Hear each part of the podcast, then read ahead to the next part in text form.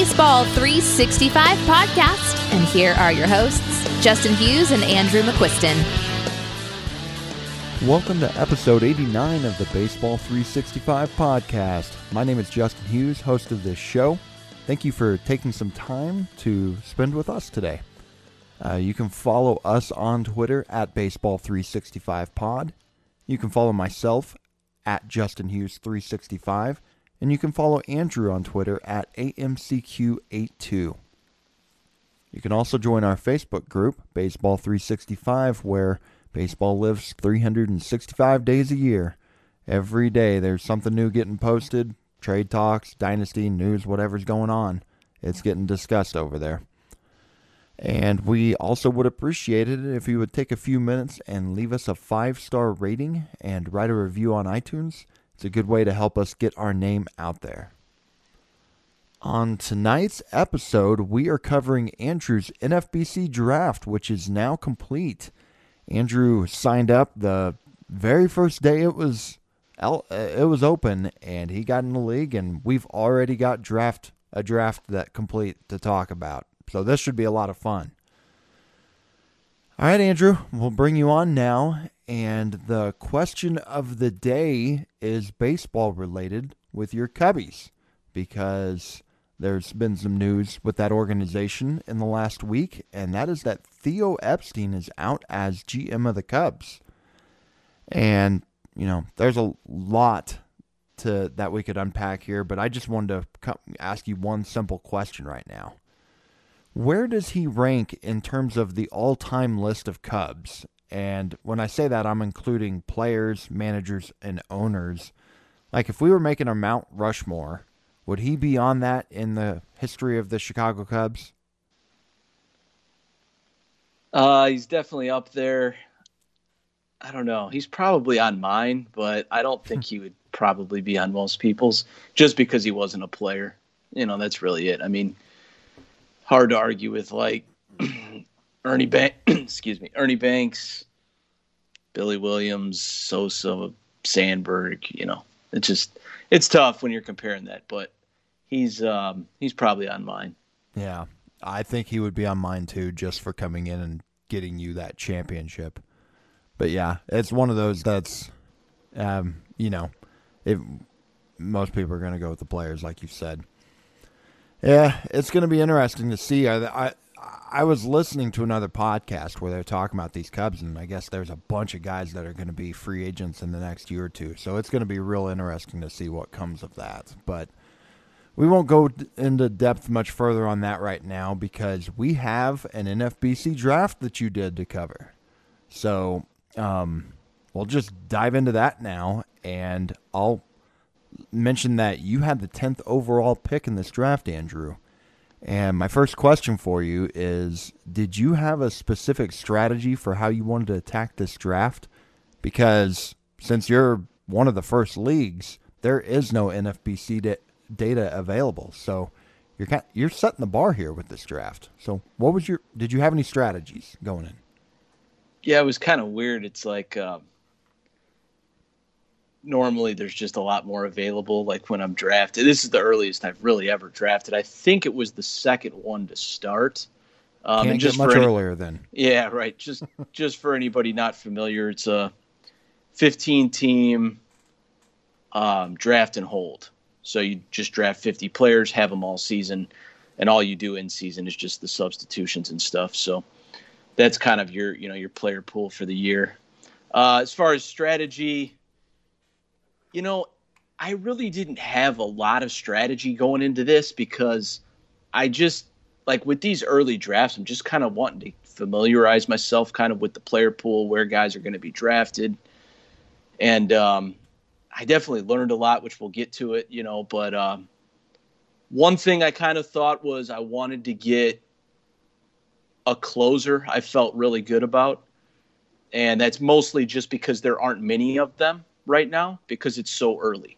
You know, later as the offseason progresses, you know, once we get into February and March, I might be willing to wait later, or I will probably be able, able to wait later on uh, on like a closer. But in this draft, I just wanted to have somebody that I felt good about because there's going to be a lot of moving parts with that and stuff as we move through the off season. So I definitely did that, and other than that, just tried to make. I know it sounds uh, not to make it sound too simple, but just try to make good picks every time I was on the clock. So. And it's interesting. Like I said, you don't have any ADP really to go off of. There's a couple. I mean, there's people who have top 300, top 500 lists out there, but you really don't have any of that data that a lot of us look at. I mean, so many people in the industry look at NFBC data because that's where the big, you know, people are paying pretty good money to get in, and it's got an a- average draft of it and position. So, um, let, let me go into this then um, before we get started uh, and start looking at all these picks. What what are your big reactions coming out of this in terms of um, just what without the ADP here? What was your first reactions? Like with my team, or just in general, or in general. I mean, there's there's a lot. You know, it's just kind of. Um, I guess with my team specifically, I felt like I, there were spots during the draft where I was surprised somebody fell to me, and you know, with like the draft as a whole, it's just it's kind of like that shock when you first see somebody go in spot where you have never seen them go before. Yep. That's um there was a lot of that going on, and I knew there would be. Um, so it was kind of uh, it, it, got to the point once it got to probably round I'd say between round 10 and 15 where it just became a free for all. Mm-hmm. And it was just like get your guys that you want, you know, and kind of sort it out later. So there was a lot of that. I mean, I, I wasn't afraid to take shots where I wanted to take them, but um, once I get past a certain point in these drafts, especially because it's draft and hold, I'm just trying to kind of put together a team that has, you know, upside at each spot and can produce different stats at each spot too. Like I like having middle infielders that provide speed and then ones that provide power too, so you can kind of shake up your lineup as you go through the season, depending on what you need and stuff like that. So I try and just kind of have a balance always with like prospects and um, not too many, obviously, because you have to be able to field a team. But I like taking a few shots too. So, but yeah, overall, overall, it was a lot of fun. So. You're not kidding. As I'm looking at round ten specifically, that's when I can tell that's that looks like a free fall round. But we'll get into that here in a bit. All right, um, round one. You had pick number ten, and you took I almost said Justin, but no, Shane Bieber.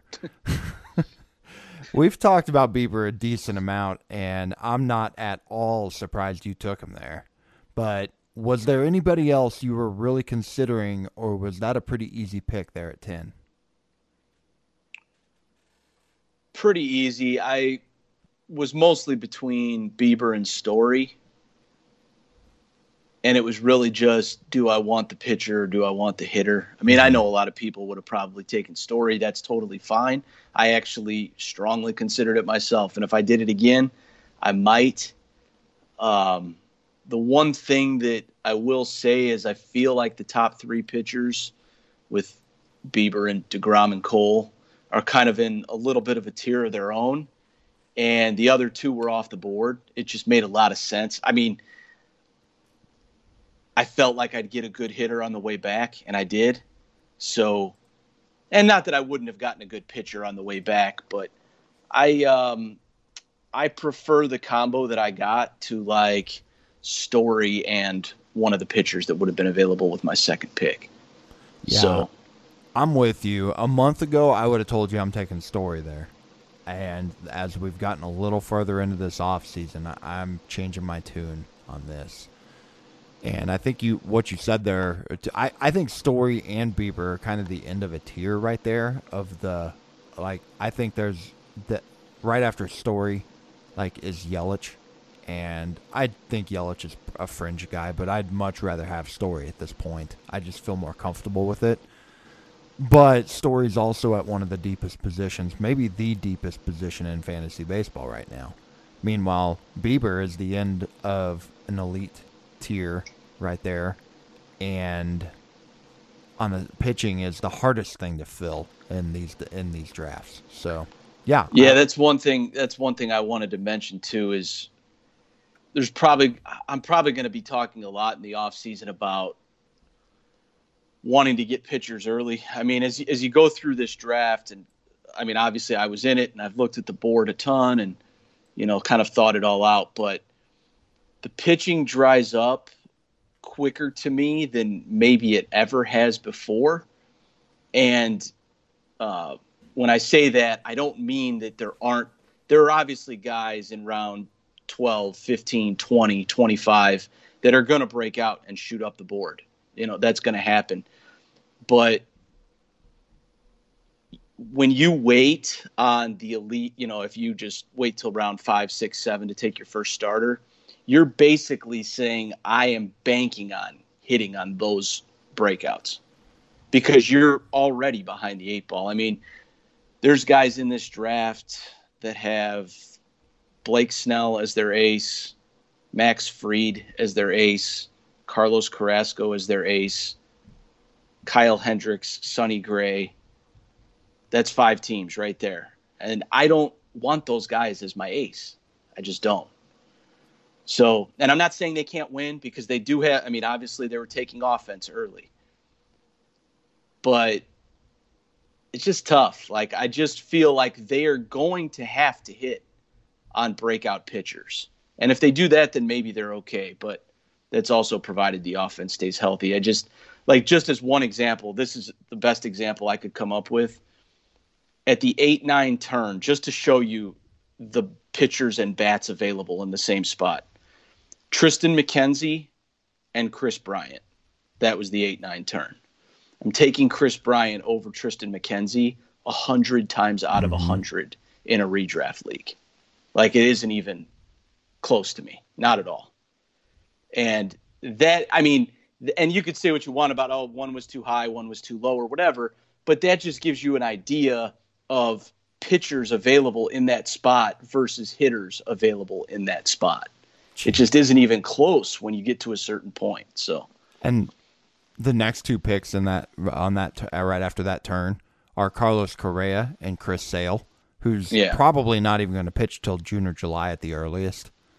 Yeah, possibly. Yeah. I I just I yeah, the guys don't come back and pitch right at the beginning of the season anymore when they have TJ. Does, or at least I don't remember. It's been a while since we've seen it. To where, yeah, wow.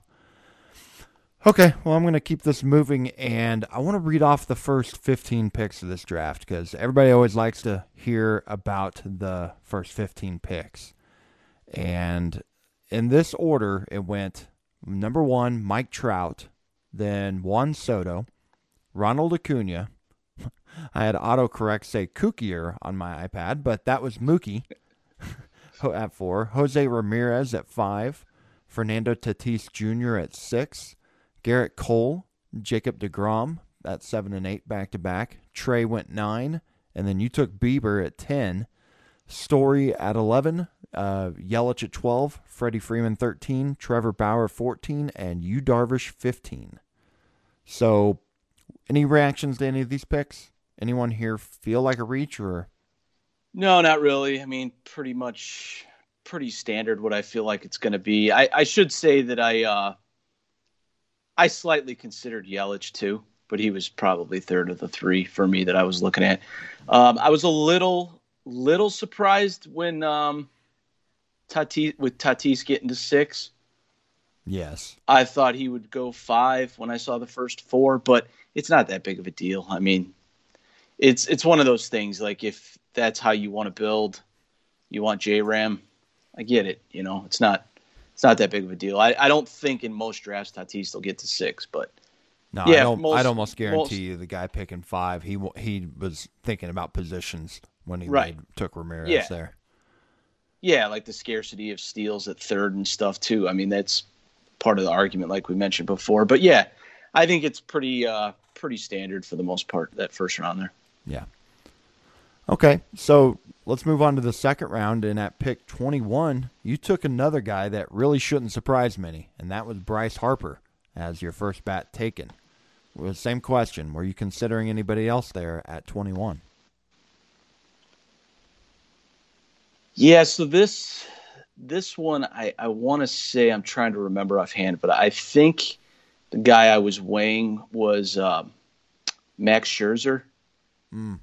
And Luis Castillo, both of them kind of. Oh, hi.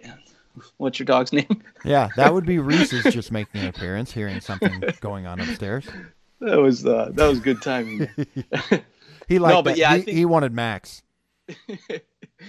I think I was um yeah, I think off memory, I think it was like Scherzer Castillo. Uh, but wanted to go with the bat because I had already taken the pitcher. So But yeah, I mean I love Bryce. I would probably take Bryce somewhere around the wheel if I was, you know, picking there. Um yeah, I feel like he could still have that MVP season. I don't really want to miss out on it. And even if he doesn't, he's still pretty good. So Yes, and I said this before in the offseason. His skills showed improvement this this last year. So if you're looking at the batting average specifically, uh, it should have been like he had bad luck to hit wherever he finished, like 250 or 260. To where, yeah, I'm all in on Harper there. Um, I'm not going to do this each round, but I do want to read off the picks in the second round also. So at pick 16 was Lucas Giolito. I'm just going to 16 through 30 here. Then Walker Buehler, Francisco Lindor, Cody Bellinger, Manny Machado at 20. And then, like I said, you at 21 with Bryce Harper. And behind that was Bo Bichette. Then Aaron Nola, 23. Jack Flaherty. Luis Castillo at 25. Adalberto Mondesi at 26. Kyle Tucker at 27. And then we got Max Scherzer, Clayton Kershaw, and Tyler Glasnow finishing off with three pitchers. So there were some surprising names going in this going in the second round, and I think Kyle Tucker being the headliner in terms of surprise. What are your thoughts there on that pick? Tucker at twenty seven. Yeah, that was um, that was the first point. I don't think I had seen. You know, I obviously have never seen Kyle Tucker go this high in a draft, but I hadn't even really like given much thought to it either at this point. And um, when he went off the board in that spot, uh, I was I was surprised. I mean, or just it was like I said, one of those like shock moments type thing, you know. Um, I don't know if it's for me. I mean, I get it. I, I do get it. Like he has a lot of prospect pedigree. Had a great year this year. Pretty much does everything. I mean, he's contributed five categories, and you know, playing time isn't an issue anymore and stuff like that. So I, I get it. I on I could see this working out fine. It's just um, that first time when you see that, it was uh, it was definitely a shock to the system. Yeah, I mean, fantastic year. Nine home runs, eight steals, thirty three runs, forty two RBI in fifty eight games. That's, I mean, he's five categories of production. I mean, he's hit two sixty eight, and really throughout the minor leagues, he's not a huge batting average guy in his early st- stints. And you never know; that could always change. But he's a he's been really good. But yeah, that's a really early pick for him. I will say the other the other draft that was going on when I was doing this one, I was kind of following it because they were they were posting like the first round or two on Twitter, a couple two three rounds maybe, and um, Tucker went in this exact same spot in that draft as well, Wow. twenty seven.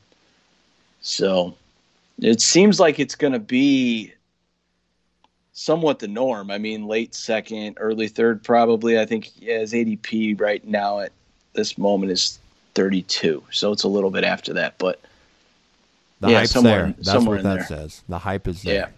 yeah, yeah. Any other reactions to this second round? Um, me looking, eight pitchers went. That sure sticks out to how much this, that position was pushed up. But do you have any other reactions? No, not really. But I mean, I'm, we're already getting to the point at the end of this round where I'm not sure how I feel about these guys as my ace. Like Tyler Glasnow at 30. I don't want him as my ace, really. Mm-hmm. I mean, I'm not saying he can't be that. I mean, obviously he can. He's got nasty stuff and all of that. But I mean, there's innings questions, and I don't know. I just the number of guys that I'm comfortable with as my as my ace that I'm just like I want the guy as my ace. There's probably Cole Degrom, Bieber, Bauer, Darvish, Giolito, Buehler, Castillo. That's eight. Probably Scherzer, Flaherty, Nola, eh, and then I don't know if there's too many others. Yeah, I, I don't, just don't. I don't want to wait on. I mean, it's not a. I'm not going to say it's a bad thing to have Kershaw or Glasnow or Woodruff or Gallen or Maeda, but I don't know. I just I feel like if I had one of those guys as my ace, I would want to back it up pretty quickly with a number two. So, yeah, I'm kind of uh, team pitchers early. I think. I'm team Cole Degrom Bieber early, and I definitely get squeamish after that. You and I have talked about this a lot. I seeing Bauer going in the first round and Darvish, given how up and down both of them have been throughout the last five years, and Darvish has been better than Bauer. Bauer's been so up and down. I like Walker Buehler there at 17, but man, I I just there's a lot of these second wave of pitchers that make me nervous. I get why they're going where they are for the reasons you said. I yeah. just yeah, I I think I don't know what I'm going to do whenever it gets to this point. I know I like to I would like to get one of the big 3 for that reason. Just feel much more comfortable with those guys than the next wave. Okay, uh, third round, you pick at 40, and you took someone that I, when we drafted with Tim, I said I'd taken the top 30 in Nolan Arenado. I love that pick. Yeah, I, I, um, it was kind of in a spot. I just,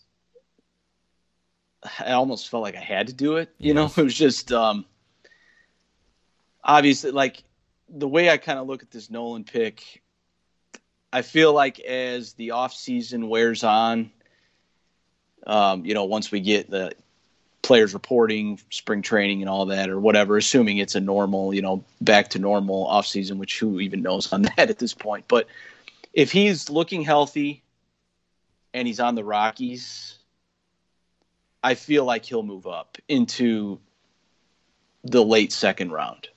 Would I, that would be about where I would guess that he goes. So I probably got a discount on him, assuming those two things. I do think he'll be health. Like I'm not too worried about his health. I'm more worried about him getting traded. I would say, um, if he gets traded, I don't like this pick. Like I'm not gonna be happy about this pick.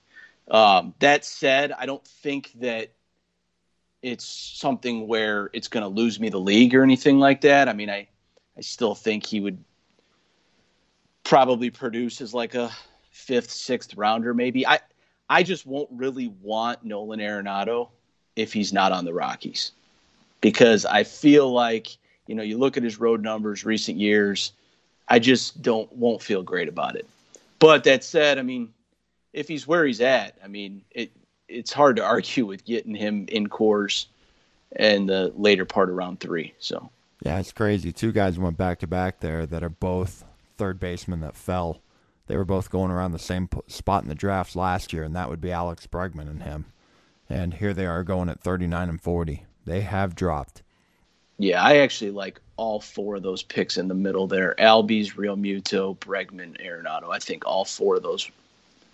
It's weird. Were probably probably later than they should go. Yeah, I I definitely agree. Uh, uh, Realmuto is weird to see up there, but he's he's been steady in catchers so bad. I get it. Yeah, those are good. Those are four good picks. Uh, only three arms went in the third round and twelve bats. Any reactions to any other picks here in this round?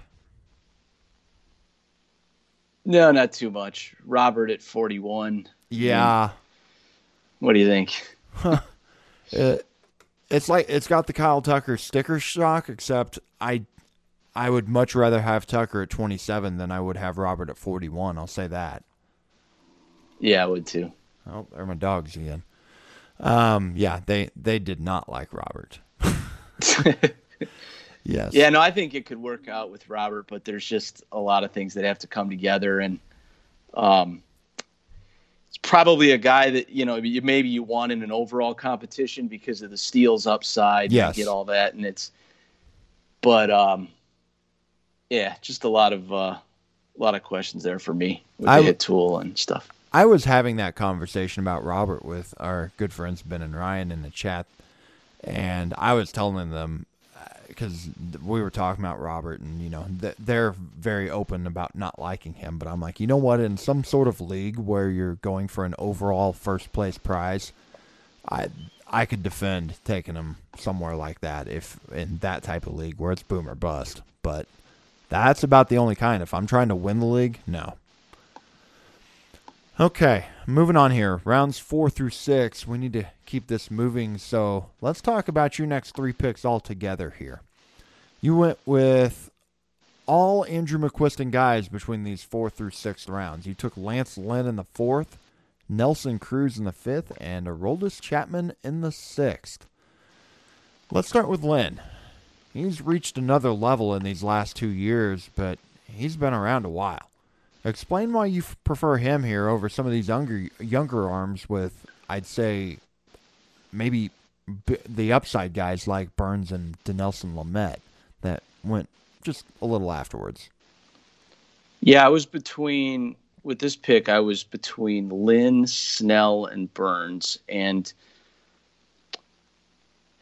I wanted to take Burnes. I tell you, I did, but it really just came down to innings for me. Mm. Like,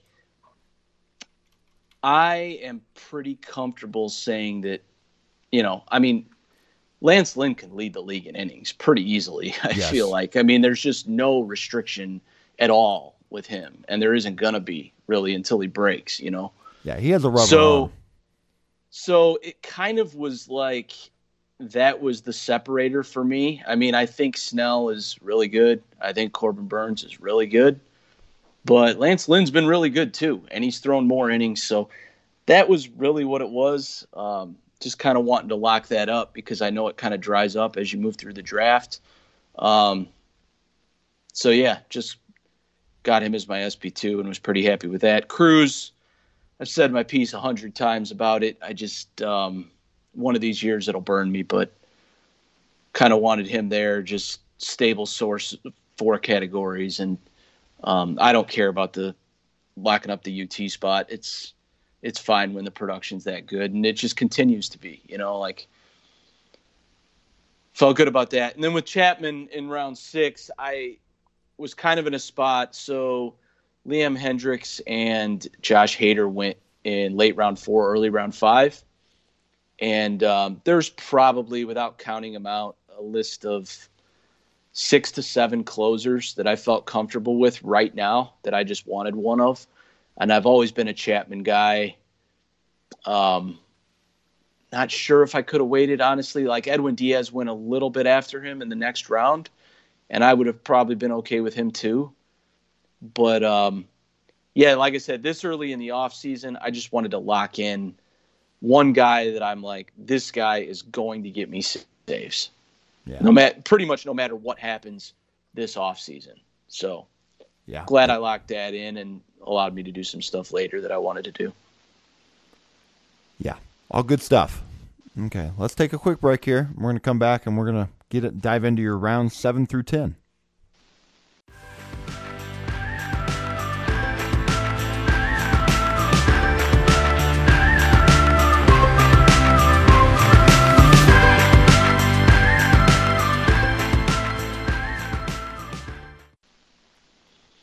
Okay, Andrew. Uh, coming back here at pick number seven, round, or I should say round number seven. Uh, you went with Charlie Blackmon, veteran for the Rockies. Uh, that's your second Rocky taken, come to think of it. And then you went in the eighth round with Tommy Pham with the Padres. And then you took Tommy Edman, multi position guy with the Cardinals. And then one of your other young guys that you really like, and Dustin May in round 10. Um, let's i want to talk about the last two of these two i don't really have much to add with blackmon and pham good veterans that have been around a while and solid picks but Tommy Edman, uh, your ninth round pick, he disappointed in 2020, especially, I would say, I, I, I say this as somebody who owned him in leagues, and I'm mostly talking about the stolen base department. But you still took him here. Why is that? Yeah, it was mostly in this spot. It was kind of um, there wasn't anybody that I loved. I needed middle infield. I needed speed. I still think he's he's probably a guy I would project for around 15 steals, mm-hmm. but I think he's going to play. And the biggest thing with him is he has the best positional eligibility on the board. I mean, I knew that if I made this pick, it's definitely not my favorite pick of the draft, not even close, really. But I knew it would open me up later on to be able to take guys at different positions, like kind of what do what I wanted to do. He qualifies at second, short, third, and outfield, and I just feel like in a draft and hold that's massive. So, um, went with that and don't feel too bad about it. I'm not sure I'd do it again, but um, yeah, I'm happy with it. It just it opened things up for me later on, and that's a big thing. Is like you can kind of take you know, and when I say that, I just mean that I can move him, you know, obviously because he qualifies at both middle infield spots, I can take either one later. I'm not locked into taking second base or shortstop and I can kind of move him around. I mean, those guys are so valuable in this format because when you have injuries piling up or guys not called up to the majors exactly when you hope they are, et cetera, et cetera, you can move a guy like Edman just all over the place and constant, you know, constantly play him, which I'm going to play him, you know, so nice to have that piece. I mean, there's a few guys like that, but I feel like he's even the most versatile because of all the positions. I mean, he basically qualifies everywhere. So. And he's in the 95th percentile still in um, sprint speed, 97th the year before. So he's still really fast. So that backs up your claim about him possibly getting 15 steals. And yeah, I can buy that completely in a uh, with the position eligibility. Yeah, when I got when I got to this spot, I felt a little um, I was irritated on this eight nine because it was VR, um, Buxton, and Robles all went, and I mostly I wanted Buxton, but I wasn't really looking at him until like the following round, and I wasn't quite ready for Robles yet either. But I was really close on VR when he went, so that kind of bummed me out. And I mo- I mostly mention those guys because they just all have elite steals potential. Mm-hmm. I mean, they're not the greatest of hitters, obviously, but one regret that I have in this draft that I wish I would have done is I don't feel like I got a super elite steal, like high upside steals guy. No. Other than a guy a ways down the draft. So I try to I tried to kind of piece it together, you know, little here, little there, little here, little there. And then if you do that enough, I mean, obviously you can have enough without having that. But it's still nice to have that one guy that you you could you could envision getting 40 steals in like a perfect case scenario. So I don't really think I have that, which kind of bummed me out. But I tell you, they they were just really aggressive on those guys. I mean, even the guys that I would consider not that great hitters, I mean, they're just getting bumped up and bumped up, which I understand. You know, I just wasn't completely ready for all that, I guess. Yeah, it's so hard in that list of guys who can possibly steal 40. It's just getting smaller every year, it feels like. Oh, yeah. Definitely, yeah. Um, your 10th round pick, Dustin May. He's your starting pitcher number three there. So obviously you're feeling pretty good about him going into next year, I guess, right? Yeah, pretty good. Yeah. I I mean, obviously the biggest question with him will just be innings, but I feel like he'll be really good. Obviously, really good team, and um, there's still some upside there. So yeah, I felt uh, felt good about it. I knew I knew I'd be taking guys later on in the draft that are going to just get me innings and kind of you know can fill in the bulk that he may not provide when he isn't providing it. But I mean, anytime Dustin May is pitching, he's automatic start to me. Like I'm just I'm not sitting him basically ever. So maybe in Coors, but that's about it and that maybe not even then. Honestly, I don't know, but you get what I'm saying. It, he's pretty much locked in there. So yeah, good organization too. Yeah. Okay, so at this point, you're ten rounds in. How are you feeling with your squad, and what do you feel your biggest need is? Uh, middle infield and speed. And if you ask me at the end of round 50, I'll say the same thing probably. but okay. yeah, that that was kind of like my focus at around this point. Yeah. All right. Well, we're gonna shoot. I'm gonna down here. I'm gonna read off all t- your next ten picks, rounds 11 through 20, and then we'll dive into some of these. Uh, round 11, you took Josh Bell, whose ADP definitely f- took a fall from last year. And then you took Nick Anderson with the Rays, possible, likely leading candidate to close for them next year. Then you took Jarred Kelenic with the Mariners, Josh Donaldson with the actually free agent. I, was, I almost said Toronto. Wow, that's outdated.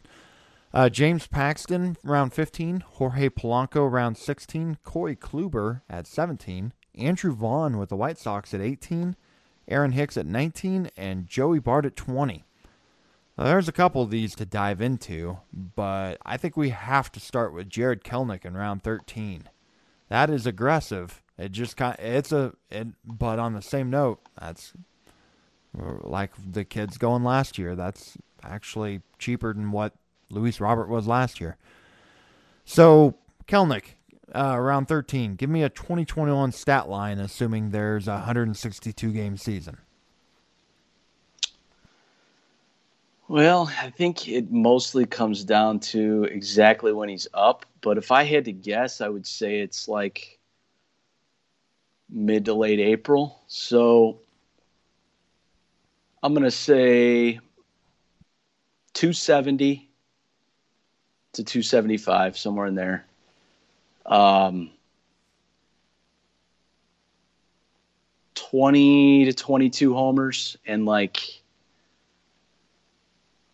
12 to 15 steals. Something like that. Okay. So that's assuming, I mean, that may, those may be a little high, but as, assuming he's up in mid to late April, which I know it's early and we don't know all that right now, but that's my best guess at the moment.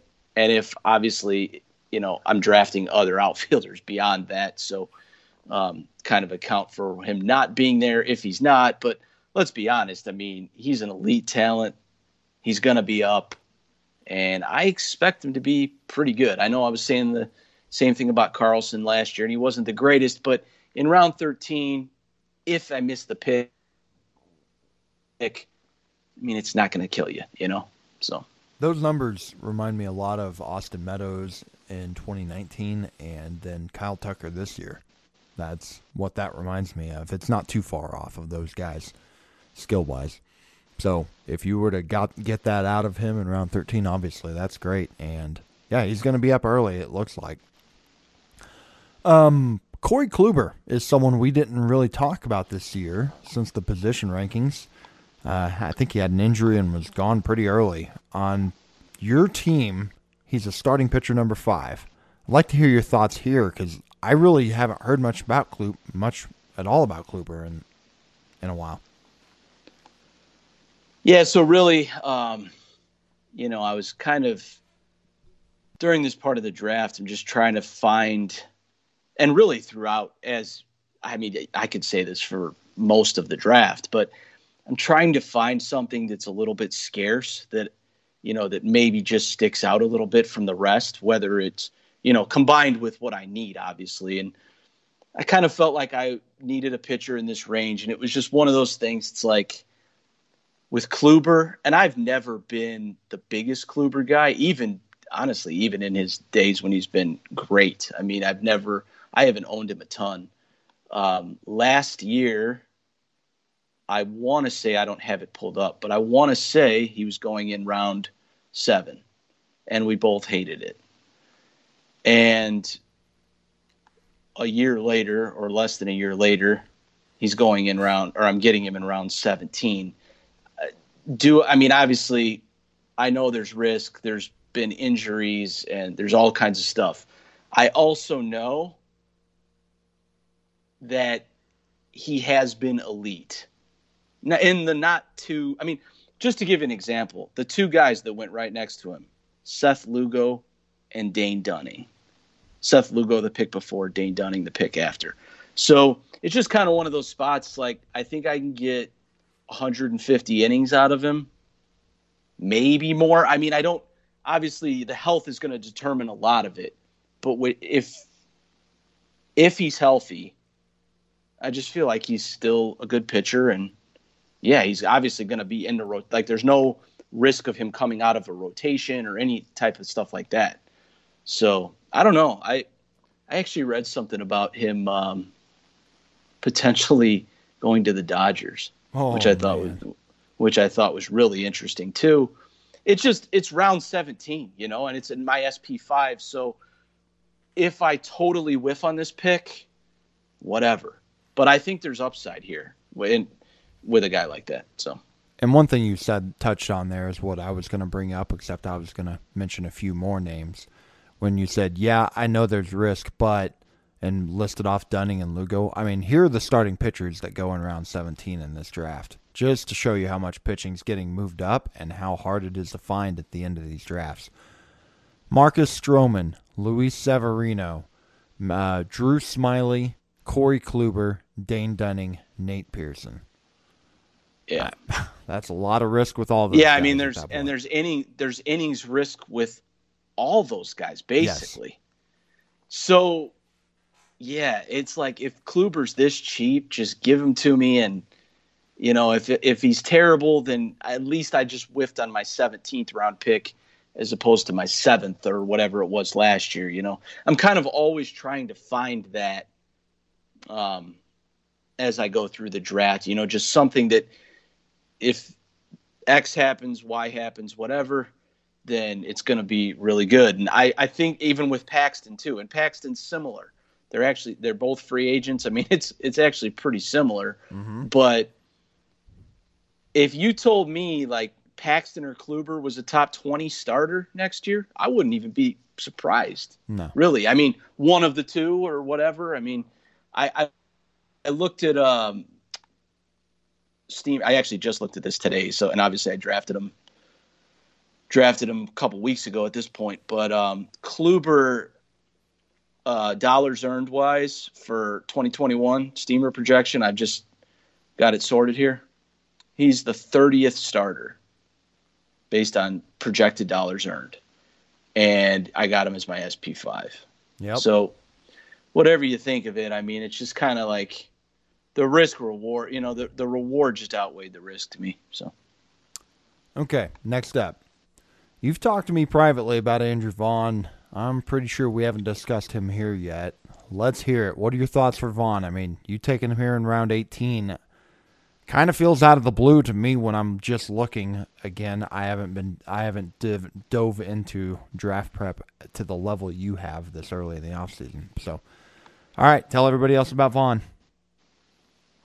Yeah, I love um, I love Vaughn for next year. It especially in this spot. I mean, a few things to keep in mind. One, they declined. I believe it was the or they declined the option on Encarnacion, so he's pretty much gone unless they re-sign him, and I just don't think that they would. I mean, why would they? And Rick Hahn made a statement saying that Vaughn is viewed similar to Robert Madrigal, I think Eloy too. You know, where I mean, kind of what that's telling me is they could sign him before the season, and he could be up opening day. I mean, obviously, he's he would slot right in in Encarnacion's spot and if that happens, I mean, he you ain't getting him in round 18. I can tell you that much. Like he's going way up this board, probably gosh, probably into like the round 10 11 range if that was yes. announced and maybe even higher.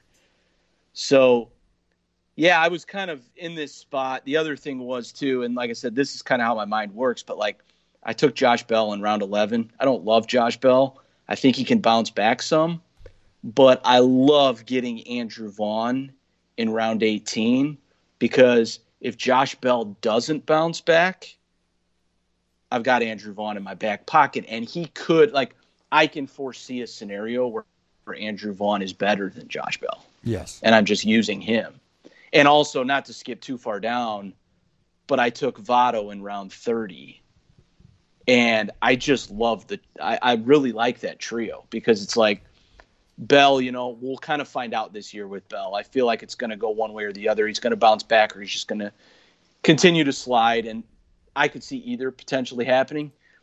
But it's like I've got Vaughn as my potential real breakout and Votto is my fallback that's going to get playing time.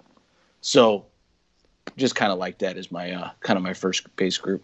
It's funny you say this, and as you were talking about Vaughn, I was I was looking down further at the board, seeing who you took as your uh, next first baseman, and I was yeah. just seeing Votto, and then I saw you took Matt Carpenter later also as another corner guy that'll probably get at bats. So yeah, I like the veterans yeah, and to I combine kind of, with them. I kind of looked at it too, like I wanted to take a shot on a guy when I took Bell, and I was like looking down the board, and there was really no first baseman that I was going to take a shot like with Vaughn, you know, later in like the 30s or the 40s. I mean, it was kind of like get Vaughn or don't get anybody for first base, you know? So, yeah, I was happy I got him. I was really happy with that pick. Yeah. We'll see how it pans out. I mean, obviously, you know, you never know, but it's just great lineup, great ballpark. I mean, assuming that he's in there early or you know possibly even opening day. I I don't know for sure on that. Obviously, there's time to figure that all out, but um, I think it could be fairly early and could be pretty good. So, anyone else you want to discuss in this round 11 through 20 before we move on? Mm, I don't know how I feel about Bart as my first catcher, but yeah. was kind of like an upside thing there. I think he'll play, but it's just it's kind of at the spot where um, I kind of had to jump in on catcher. So it's funny. I saw that. I cringed when I saw it, and you know I get that catchers are ugly in general, anyways, and. Danny Jansen went the pick before him. I would have. I'd rather have Danny Jansen, but I also keep going down with that ship. But I actually like Carson Kelly, who you took two rounds later, better. I think. Yeah, that's have... why. That's why I backed him up with pretty quick. Yeah. Yeah. Okay. Uh, let's take a. Uh, let's see. Yeah, we'll take a quick break here, and then we'll come back and we'll get on this the latter parts of this this draft.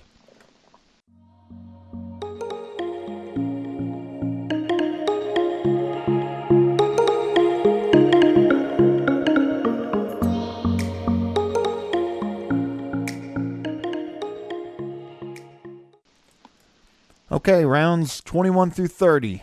Round 21, Andrew, you took Masahiro Tanaka. And then round 22, you took Carson Kelly, like we mentioned right before the break. Elvis Andrus, round 23. Adam Eaton at 24. Madison Bumgarner at 25. Garrett Crochet, one of your um, bold predictions from last year. Took him here in round 26. Another youngster, Jazz Chisholm at 27. J.A. Happ at 28, Kyle Wright at 29, and Joey Votto at round 30. And when I was looking at this list of 10 guys, uh, my first reaction is, dang, it's either really old or really young here. I don't know if you had a single guy in his upper 20s on this list. I didn't look. My best guess was Carson Kelly. A lot of veterans with a couple kids mixed in. Yeah, yeah, I feel like kind of at this part of the draft, it's like you're either going for guys you think are going to get playing time or you're taking shots. And um, I felt like I kind of had a little bit of a mix of that. So, yeah, Andrus and Eaton at 23 and 24. I mean, that's a lot lower than they were going last year, you know, and right, rightfully so. I mean, but one thing to keep in mind, and I think we've all like are going to be guilty of this this offseason. But mm. this past season was 60 games. And for some guys, it was less than that. And when you're looking at, you know, when you're sitting there and you're looking at StatCast data and you're drooling over a guy, or you're upset with, like, oh, God, that guy was terrible or whatever, just remember it was 60 games. It was less than 60 games in a lot of cases. Like I had a, a guy send me a Rowdy Tellez um, Statcast earlier. I think it was today or the day before. Um, and it was really good. And I told him, I'm like, the one thing that you know everybody or everybody that is into that will be like, oh man, look at this, and he's breaking out and all that, and maybe he is, but it was 127 plate appearances, and it doesn't say that on those red bars. Mm-hmm. So just keep that in mind. I mean, like getting Andrus and Eaton in 23 and 24, I definitely like that. Um, Crochet, I don't really know what to think, but the one thing I know, that guy is an awesome pitcher. Like at least in the in the bullpen, mm-hmm. and I still think, like I said, basically the day that they drafted him, I still think he's their best reliever. I don't know how they're going to utilize him next year. Obviously, it's way early for that. I would prefer with this team that he just stays in the pen short term, but I think there'll be a point where they try him as a starter. I don't know if it'll be this year or whatever, but um, I just feel like whatever innings I'm going to get from that guy are going to be good, and he's probably going to chip in a few saves just because he's in the bullpen. So like that, and then yeah, just kind of filling out depth, and like I said, the thing with Votto with kind of combining him with the other two guys. Also was trying to take shots with middle infield, so because I kind of addressed that as a weakness at this point. So um, Andrus, Chisholm, just trying to kind of stack guys and hope that uh, hope I hit on one or two. What are your thoughts on Jazz? You know, he came up and got some playing time. I think he was playing in the playoffs for him, wasn't he? Wasn't he starting? I think he I think he did at least one or couple of, a few of the games. Yeah, I think so. Yeah, I can't how, remember exactly. How, I don't. It wasn't every game, but. How do you think? What are your thoughts on him? You know, upside obviously, and I know you've long been a fan of the tools. What odds would you give of him popping next year? What percent chance would you say of think, him like popping? I don't think it's real high, but what I will say is I think that he's gonna get run, like where he'll play, and um, I just think that there's at least enough potential juice there, you know, if he's just gets hot or something like that. But I mean, I don't know. As far as true breakout, probably 25%. I mean, I don't think it's high, but but yeah, it's like he qualifies at both middle infield positions. He should play some and um, you know, power speed type. It, like I said, in, the, in this part of the draft, you're just kind of taking flyers. So I think it's probably a guy that is going to take a couple years to really get going. But that said, I mean, if I'm wrong, then it could be really good in this spot. So. Yep. Okay, well, let's move on to rounds 31 through 40 here. Um, round 31, Myles Straw. Then you took Nico Hoerner, uh, Julio Rodriguez in round 33, Emilio Pagan at 34, uh, Jose Quintana at 35, 36, round 36, Johnny Cueto, Brent Suter at 37, Kike Hernandez round 38, Jason Castro at 39, and Josiah Gray at 40. I didn't mention this in notes. I want to say right off, I really like taking Jason Castro as a third catcher because that guy is so good at framing. He's going to get play. He's going to get played. Yeah. And that's just a good, I think that's a really good NFBC pick.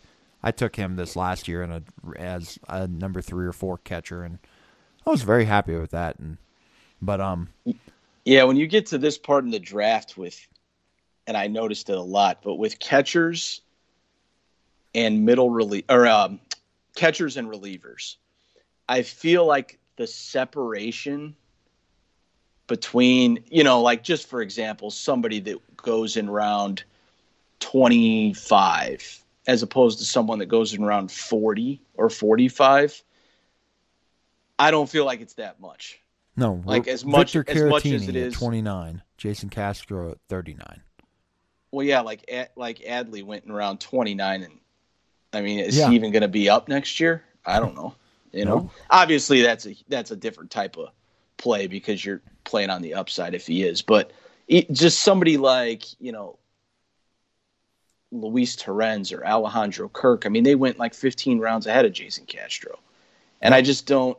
I don't know. Like I don't feel much better. So I kind of with with that was just waiting and waiting. You know, like I was like, none of these guys stick out because they just they're all kind of the same. You know, and when I feel like they're all the same, I'm just gonna keep waiting. Is kind of kind of just my philosophy here in the later rounds. So yeah.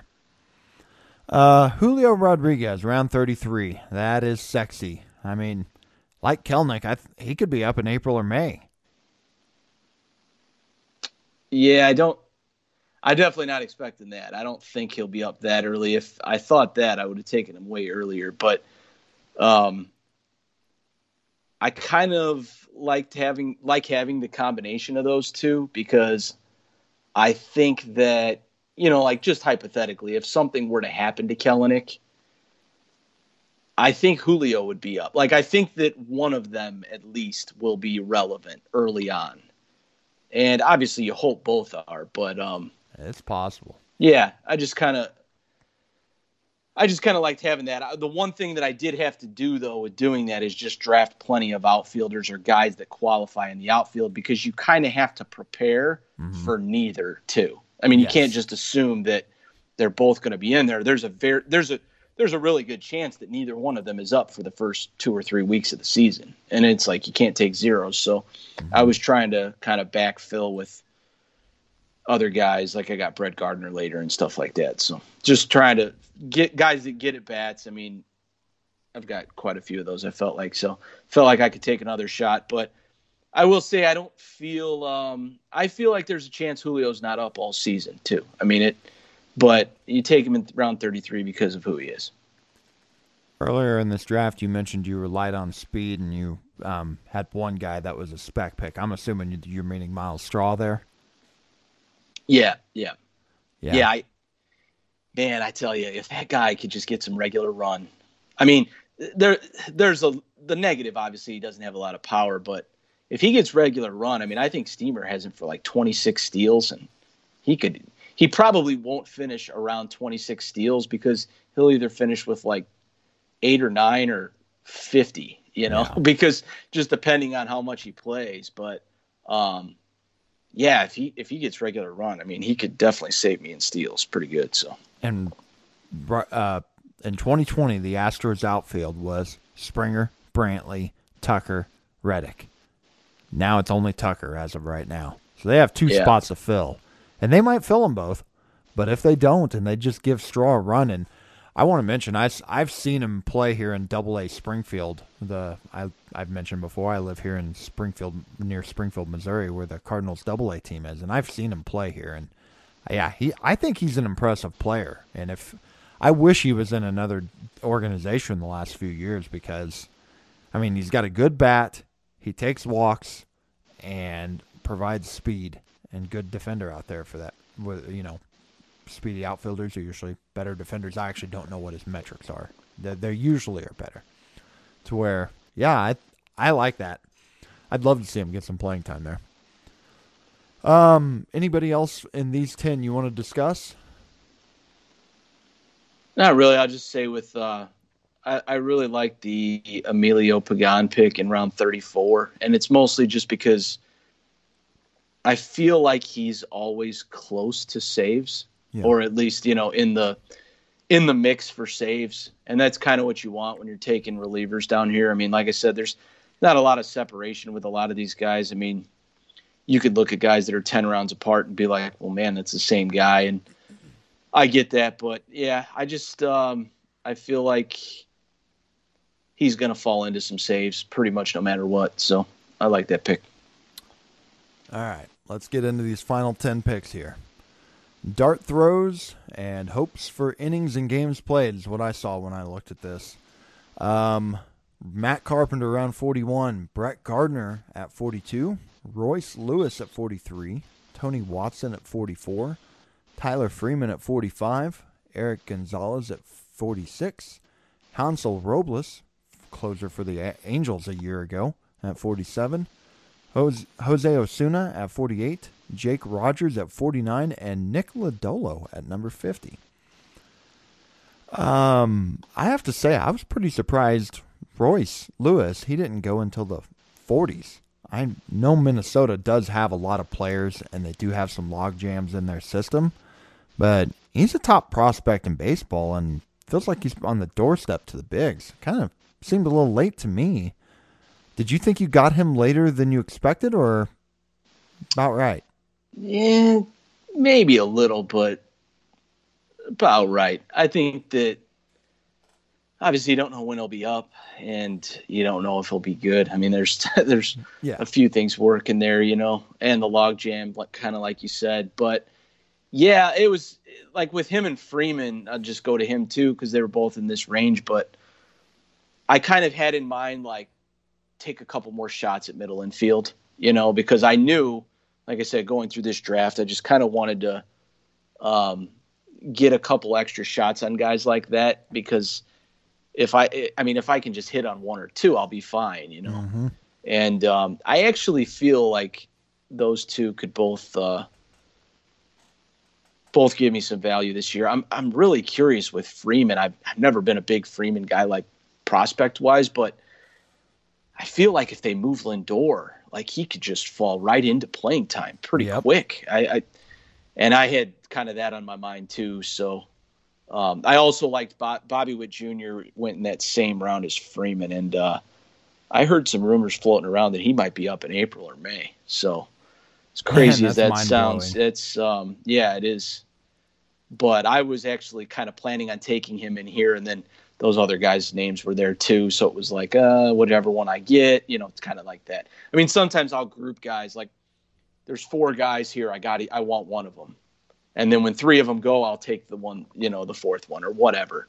I kind of am constantly doing that throughout the draft, but threw a couple darts with saves with uh, Watson and Robles and just filling out depth like Erik Gonzalez, Osuna, Rogers. They're just backups with eligibility that I needed. So really, uh, really all it was.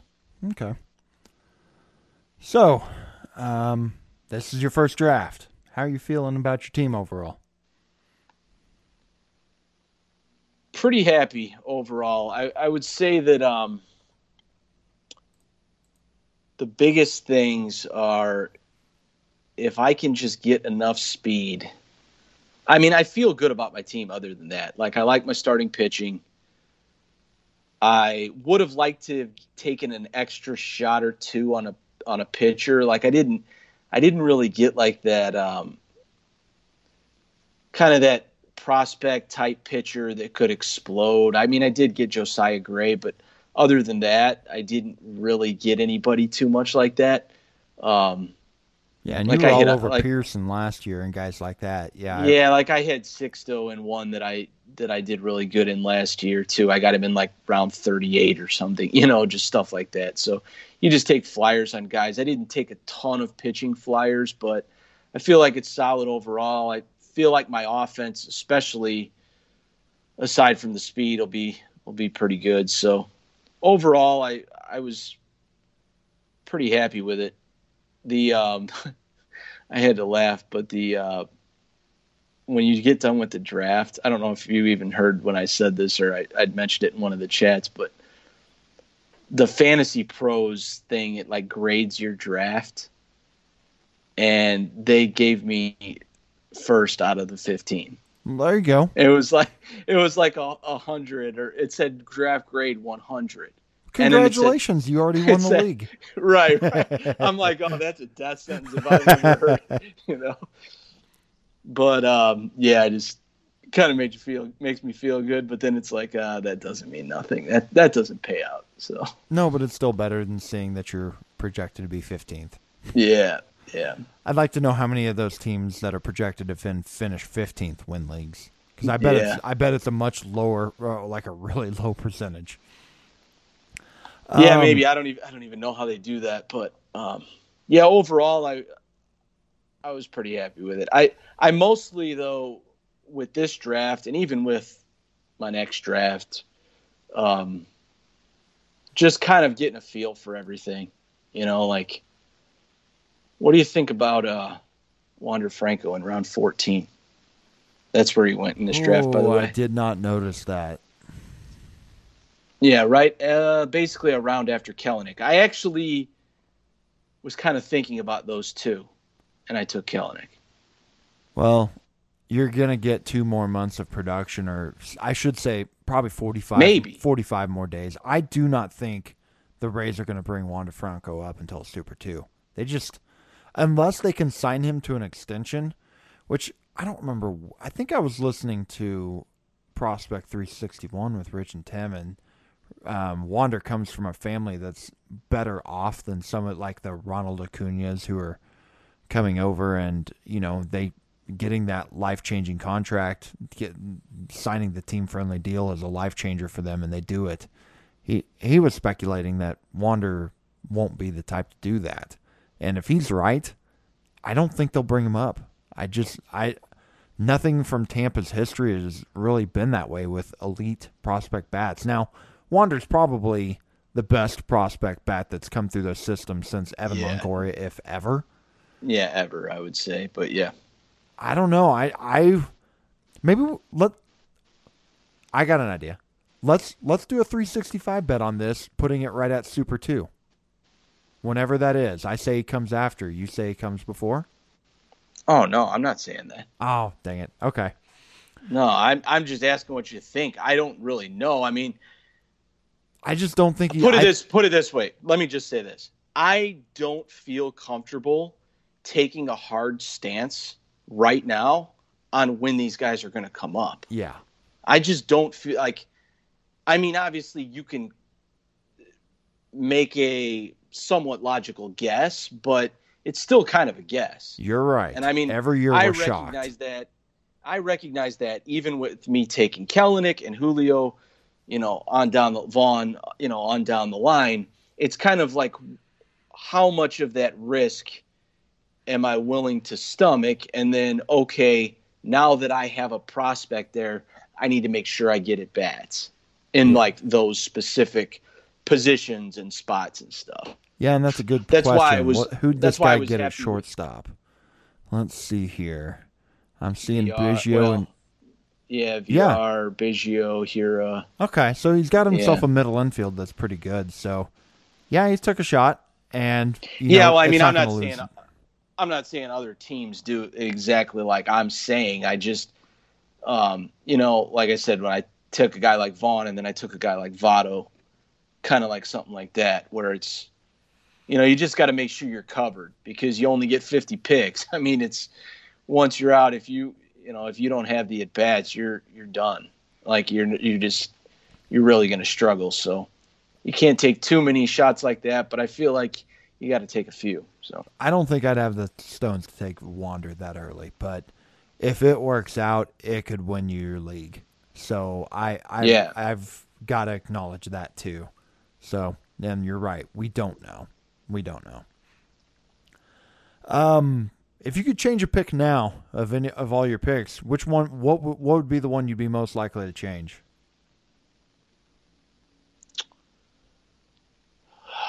man, I probably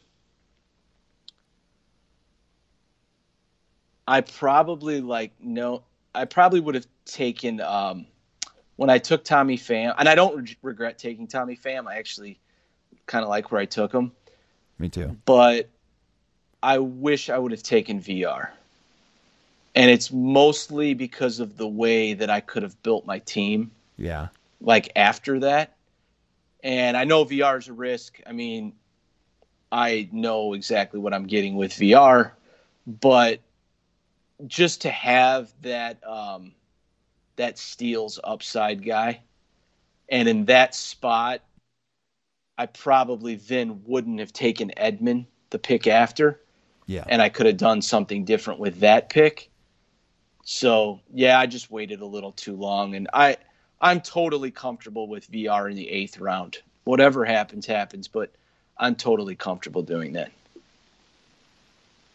Yeah, I've got a draft and hold start coming next week, and I'm gonna have to decide that because I always want to get the speed guys too. But gosh, there's actually a lot of picks in, like a lot of hitters, and this kind of goes back to what I was saying at the beginning about the pitchers versus the hitters. But in rounds like seven through ten, there's just so many good bats. Yeah. I mean, just to name some off Meadows, Eugenio Suarez, Gleyber, Hiura, Blackmon, Stanton, Goldschmidt, Castellanos, Conforto, uh, Pham, VR, Rizzo, Bohm, uh, Matt Chapman, Bryant. I mean, it just goes on and on. Like Yeah. Grandal, Carlson, Loriano, Yastrzemski, Lux, Brantley. I mean, Moustakas. There's there's ton like there's so many.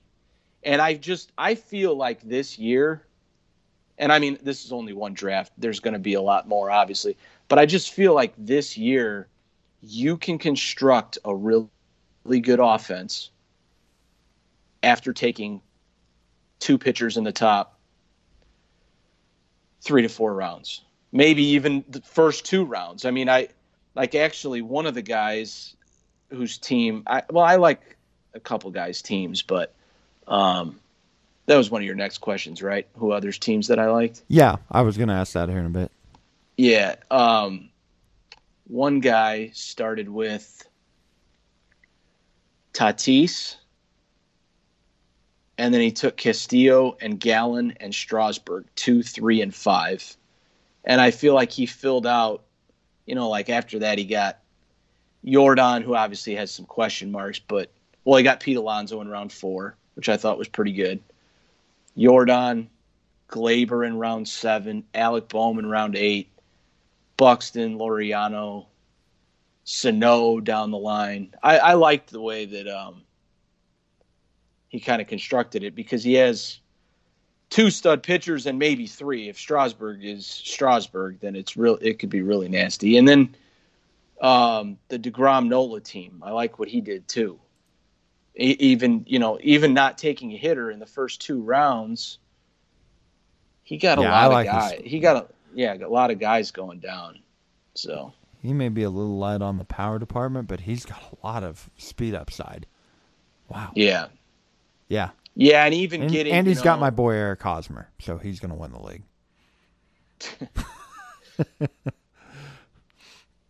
yeah, but yeah, no, I liked his team. It went deGrom, Nola, and then Realmuto, Devers, Cavan Biggio. Those were his first five. So, okay, yeah. My, yeah, my last like question. Um, it, eh, you know, we talked about. You already mentioned that speed. You feel is your biggest question mark, but what category or categories do you feel strongest in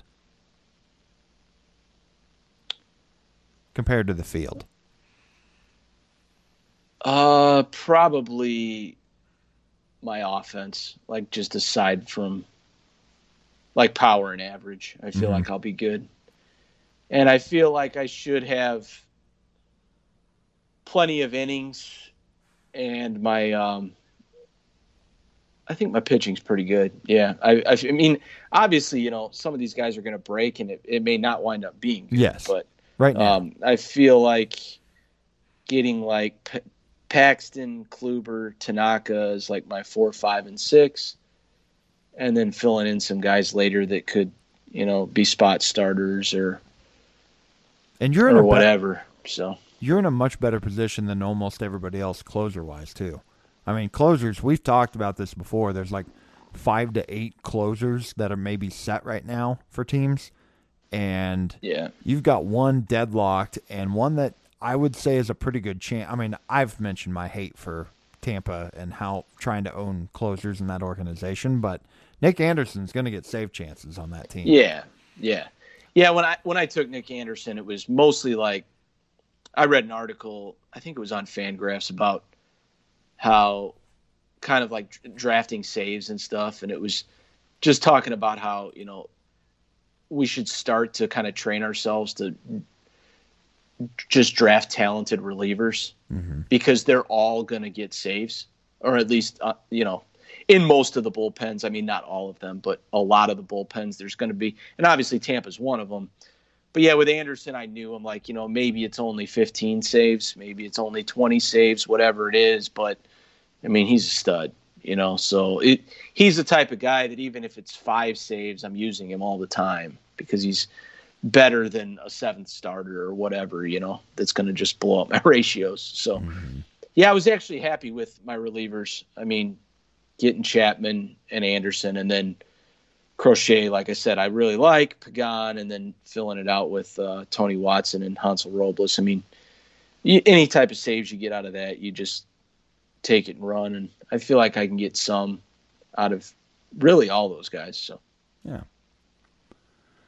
Well, thanks for getting in this draft early. It gave us a real fun show to talk about, and um, I think I've got a draft next week too, so it gives me something to look at over the course of this week. And I'm sure a lot of the listeners appreciate that too, just because everybody always likes hearing about drafts and talking drafts. Mock draft podcasts are typically really heavily downloaded. People like hearing this stuff, so thanks for doing it. And um, any final words before we get out of here? No, yeah, it was it was a lot of fun. Like I said, just kind of feeling out the the draft, and I am uh, I'm glad I did not draft Mike Clevinger. That's true. and who was the who was the other one? Um, oh, Robinson Cano. Oh yeah. yeah. I'm glad I'm glad I did not draft. It's not the same guy for those two, right? It's kind of no, it's not. It's kind of like a minefield a little bit right now because that stuff obviously can happen, and it may very well happen to one of my guys in the next few months. But um, it kind of sucks to just think you're already hmm. at 49 guys, you know? Yeah, round so, 15 for Cano. I was just looking. So yeah, round five. Clevinger went Clevinger at the four five. five turn. Yeah. yeah. Yuck. Well, yeah. yeah. Sucks. Thankfully, you you've dodged the two fir- first two landmines. Hopefully, you'll continue yeah. doing so this offseason. Yeah, yeah, it's so. a skill. I tell you. Don't let them. Don't let them tell you otherwise. It's a skill. That's right, and it's bad luck. It's bad luck when it happens to you. yeah. All right. Well, thanks for listening, everybody. We'll be back here soon. We'll keep bringing out, bringing the baseball content all off season. Appreciate y'all. Take care, everybody. Yeah. Take care, guys. Thanks again for listening to the Baseball 365 podcast with Justin Hughes and Andrew McQuiston. Be sure to check the show notes for all the details on today's episode, along with quick links to Facebook and Twitter. If you have a question, a comment, or a suggestion, we would love to hear from you. You can find us at the Baseball 365 Facebook group or send an email to us, baseball365pod at gmail.com. And if you like the show, take a moment, rate us on iTunes. And once again, please join the Baseball 365 community on Facebook. That's where baseball lives 365 days a year.